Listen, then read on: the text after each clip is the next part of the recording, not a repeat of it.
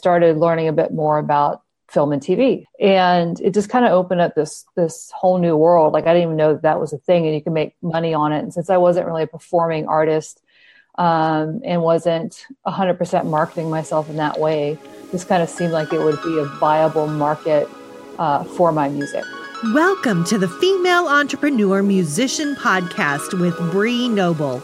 Bree is a musician, entrepreneur, speaker, and founder of Women of Substance Music Radio and Podcast. Bree's interviews with successful female musicians and industry pros are both inspirational and informational. She also answers your questions about the music business. Bree is on a mission to help you create great music, connect with your fans, and grow your business, and to truly become a female entrepreneur musician.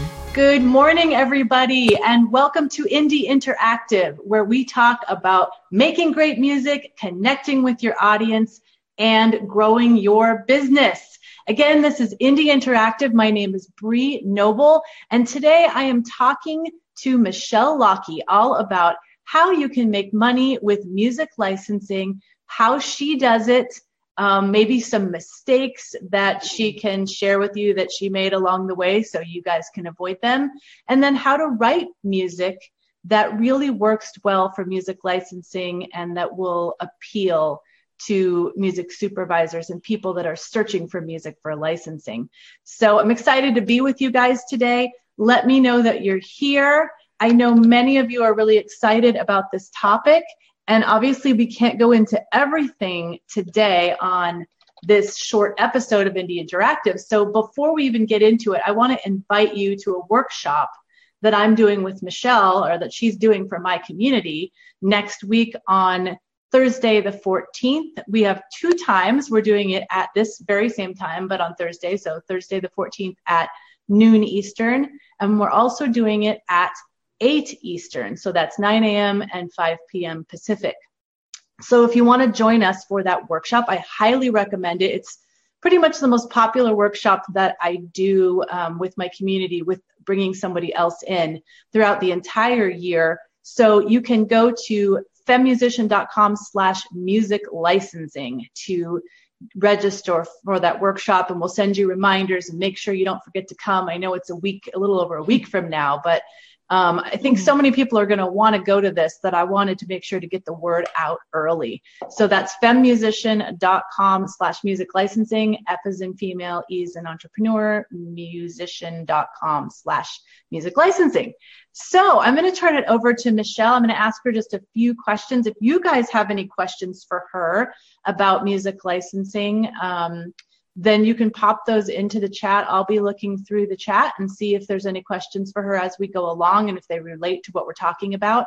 But I just want to ask you, Michelle, first of all, introduce yourself, give them a little bit of information about you and your experience as a singer-songwriter, and then why you decided to start doing music licensing, what got you excited about that, and when did that happen, and all kind of that little story. Sure. Yeah. I've always, like all of us have always wanted to do music, growing up. And I don't know, it was just something I didn't think that I could do as a career. So I was a biologist in biotech and in the corporate world for, quite a long time. And, what was I going to say? Sorry. And then I went, to a Taxi meeting. I think it was around, was it 2009? And probably a few years before that, I started doing choir and I started getting more comfortable with my vocals. I learned ukulele, guitar, whatnot. So I was starting to write some songs from the artist's kind of perspective and came out with an album. And then I went to Taxi in 2008 and 2009, and I was still kind of focusing on the artist thing, and I was writing country music. And then I think at the 2010 Taxi Rally, I started learning a bit more about film and TV and music placement for film and TV. And it just kind of opened up this whole new world. Like, I didn't even know that was a thing and you can make money on it. And since I wasn't really a performing artist and wasn't 100% marketing myself in that way, this kind of seemed like it would be a viable market for my music. so that's why I decided to kind of go into that. And I guess so 2011 was when I really started pursuing that a lot stronger. That's awesome. So you've been doing that for 6 years. Wow. So what are some of the placements that you've gotten along the way? Like kind of, you know, where'd you get your foot in the door, and what placements have you gotten in the last 6 years that have been really awesome and exciting? So I first started getting my foot in the door by getting forwards through Taxi. And what a forward means is they send your music on to the publisher or the supervisor. And so from there, I started getting some songs signed. I started working with some people too that I met at Taxi that already had placements. They were already getting deals. So that helped a lot too. And ended up getting songs signed to some pretty good music publishers. And so from that, I got the placements that I remember. My very first kind of placement. I mean, I got little ones along the way, but then my first, what I considered big one, was in ABC Families, the Fosters. And we were you know, like all my friends, we were kind of online or whatever, watching it. And it was in the opening scene, but they ended up using the instrumental, not the vocal, which is fine. Still got money for it and everything, but you kind of want to hear your voice when you're a singer. So it's like, okay, next time. And then since then, the next biggest one was in Rain, in the opening section of the show Rain. I was a full vocal placement for over a minute, which is really cool. So that one I was really excited about. And then the show Good Girls Revolt. Yes, that was on Amazon. I have not heard of that show. Really? It's on Amazon Prime, and it's about the women's movement in the 60s. Oh, of course. So, okay. At first you're like, Good Girls Revolt. Is that a reality show? But it was a really good show. And they used one of my entire songs called A Million Moons. And so it was a vocal placement, and it was like 3 minutes and 15 seconds. And that was really, really awesome. And then, so I've gotten various vocal placements along the way here and there, a lot more instrumental placements. And then the big one this past summer was on, the Young Sheldon First Look trailer. So it's a spinoff of Big Bang Theory. And ours was kind of the very last song at the end of the trailer, which was really cool. It was a song called Your Footprints. So that was awesome. Yeah. So there's been a lot along the way. That's really cool. I hadn't even heard about that one. I have to say, this is funny. So, you know, people are saying hi in the chat. Thank you guys so much. And Laura said that we look like twins. I'm curious how she thinks we look like twins. The glasses. I mean, I guess we've got the glasses and the hair. This is my beach hair. So I'm at the beach. Beach hair. Week. Oh, that's right. You are at the beach. I have no excuse. This is always my hair. It works. Awesome. So let me ask you, do you think that music licensing is a good option for people who maybe can't tour for some reason? You know, I come into contact with a lot of artists that, like, they love music, but, you know, for different reasons, they can't tour. They have a family, they have young kids. That's certainly what happened to me. They have health issues, they have a full-time job, or maybe they just don't want to tour. Is this a good income stream opportunity for them? It definitely is, if you go about it the right way. There's so many various things you can do. Like, some people who do want to focus on being an artist can sign with, like, a licensing agent. And what that means is they kind of sign you and they pitch your music, and you can continue to be an artist. Now, if you, like you said, you don't want to tour, you don't want to focus on that as much, then there are millions and millions of opportunities to get your music licensed, either vocals or instrumentals. And it's just a matter of learning how to write appropriately for those shows, for film and TV, and to build your catalog and to keep pitching. So it takes some time, like any business, but it's definitely a viable option. That's cool. So I'd love to know in the chat from you guys, how many of you have tried venturing into the world of music licensing at all? Even if you've just sent off one or two Taxi submissions, if you applied to something on Music X-Ray, if you've even just tried researching music supervisors, or, you know, watched your favorite shows and then, like, kind of written down things about the songs and to figure out if your music might fit, or you might be able to write for something like that. I'd love to know in the chat if you've ventured even that much into the world of music licensing. Just put yes in the chat if you have. I want to get a kind of an idea. Some of you, I think maybe I know have a little bit on music thing, but some of you haven't. So I'd love to get an idea. Now, in doubt, Michelle, like what are some of the mistakes you made along the way? Because I know that you were pretty green. You know, you were learning about music licensing from the beginning. It was like a whole new world opened up to you. What mistakes did you make? What mistakes did you see other people making and that you still see people making today that you want to warn off our people about? Well, for one, just making music and throwing it out and pitching it at all kinds of places without proper targeting. So thinking that your song is like the greatest thing ever and you're just going to send it out to all these opportunities and maybe it doesn't really fit. So making sure the music fits the opportunity is key. The other thing is to make sure that you understand how to network appropriately and how to address publishers and music supervisors. You know, don't go to a conference with like some just demos and be like, hey, you know, this is kind of an idea of what I do. It's not really my best stuff, or it's not a finished recording, or it's not this. They don't always have time to sit there and listen to something that's not finished and ready to go. So always look professional and have a, you know, professional CD or a compilation of what you do, but it's got to be finished material and good material. And then, you know, understand the business side. I mean, that can be a deal breaker to some people. If you show up at a conference and you have no idea really what one stop or easy clear means, or you don't understand what the publishing versus the writer side is, you're not registered with the PRO. I mean, these are all things I've kind of learned over the years, you know, and I've kind of made mistakes on, you know, all ends until I, you know, learn things. And some people are nice enough to be like, you know, Michelle, you need to do this, not that. And so that those are kind of my big three. Yeah, this is why I bring you into my community, because I don't know what those terms that you just mentioned mean. And, you know, I haven't really done much licensing. So thank goodness that you're here to explain these things to my community, because that's definitely not my forte. I just wanted to call out in the chat, morning, Al. Lisa said that she's thought about doing music licensing, but hasn't really done anything yet. But she did, let's see, oh, Denise says that she's done it.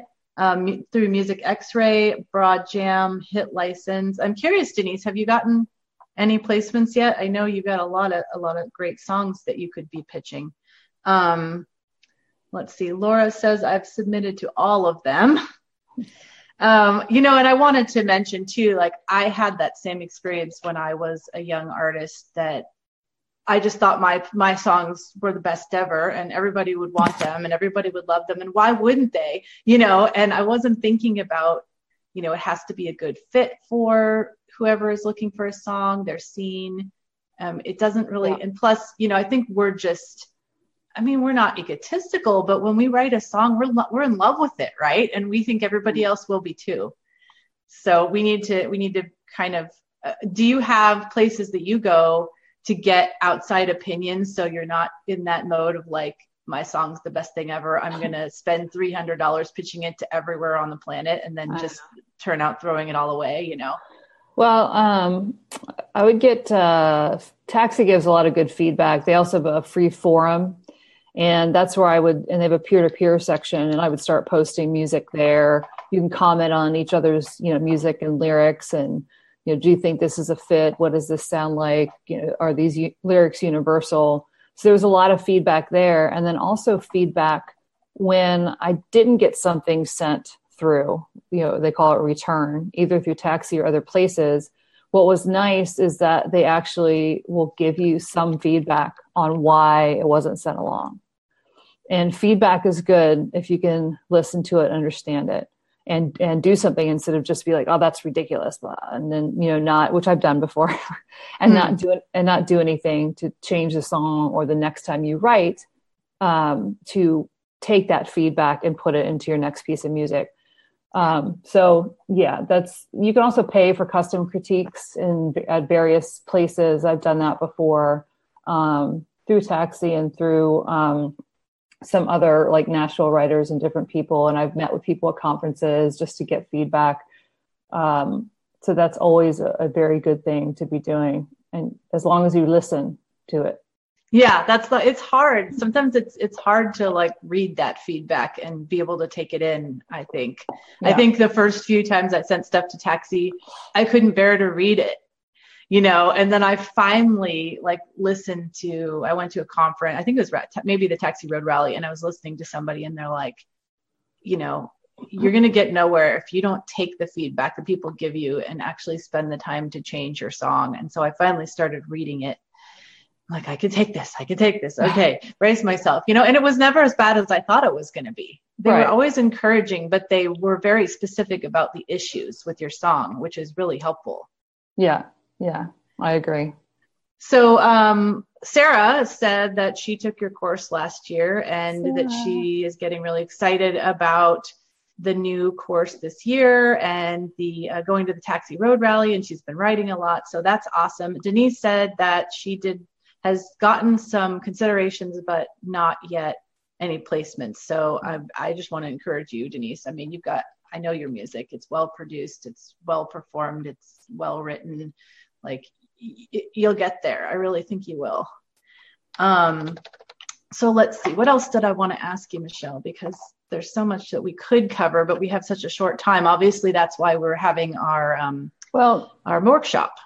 Yeah, and I was going to say you've got some qualities that people like who are successful at this. So I think that's a big one. So one thing is, you know, we talked about critiques, right? Well, first, so here's the things you need to do. You need to learn how to write things appropriately. That's what everybody does. Everybody does research on shows and film and commercials and really listen to the types of music that's there and start to pick up on, you know, what instrumentation are they using, you know, what's the style, and see if you can find stuff that matches your style, and then start keeping a track record, like a record of those shows, because you can find out who the supervisors are for those shows and that kind of thing. The other thing is going to conferences and networking. People, that's, you know, the treat. But I would say that you need to go to those conferences a bit prepared, so it's not taking you so long to kind of get to where you want to go. I mean, that's one reason why I do these workshops and stuff now, because it took me a long time to learn all this stuff. And so I try to, decrease people's learning or increase, you know what I'm saying? Anyway. Yes. Increase the learning curve. Yeah. The other Something thing like that is to be really focused. I mean, you have to build a catalog here. So you have to build a catalog of music, you have to pitch it, and then not be so obsessed every time you send something in somewhere. Like, why aren't they calling me back? Why aren't they giving me feedback? And then emailing or trying to contact people over and over again, because that's really annoying. Not being spread too thin. You know, if your aim is to write music for sync mostly, then you really need to focus on that and start to eliminate other things that are not taking you in that direction. Ooh, that's a good one. You guys know I'm big on goals and focusing and not having a million things. And yeah, if music license, in fact, I have one of my private students that I'm working with who one of her goals is to do this. She took Michelle's course, and, you know, we talk every month about like, this needs to be your major goal. You can have, you know, one performing goal and one, you know, other goal, but mostly you need to have your other three goals focused around this if you really want to make progress. And that is so true. Yeah. You really have to be focused and not all over the place, and, you know, bucket your time for social media. It's like so many people are in so many different groups. I'm like, when are you having time to write anything and to do research? And not that I'm saying, you know, I use it a lot because I have to for business and for other stuff too, but, you know, bucketing your time, writing every week, to a common theme, and then constantly pitching and then doing it over and over again. So. Yeah. And I think another big thing that I've seen with people that have been doing this and getting a lot of forwards and even placements is that they're co-writing a lot. So it kind of spreads your network web when you co-write, plus it also gets you into maybe new genres and, you know, brings in some new ideas that you can't come with, you know, on your own. And I know Michelle's talked about co-writing with people that could help her produce the songs too. Yeah. You know, find the people that do what you can't do. just make sure that you are all on the same page when it comes to how you're going to split the song money. So the people that I work with, they're usually contributing to the song as a writer and a producer. Usually there's some level of participation there. So I usually do equal splits, but other people are like, well, you know, this producer didn't write this song, so you could do it as a work for hire. You know, you could hire that person and get the contracts spelled out. Amongst co-writers, it's always, for me, it's always equal. Some people, you know, might want to, well, I did more work, so I'm going to do 70%. And but imagine if you had, like you did that with 100 different co-writers, and each one had a different percentage, and each producer got a different split, and it's an admin nightmare to keep track of all that stuff. So I like to keep things as equal as possible, and then, or do work for hire so that you own all the rights.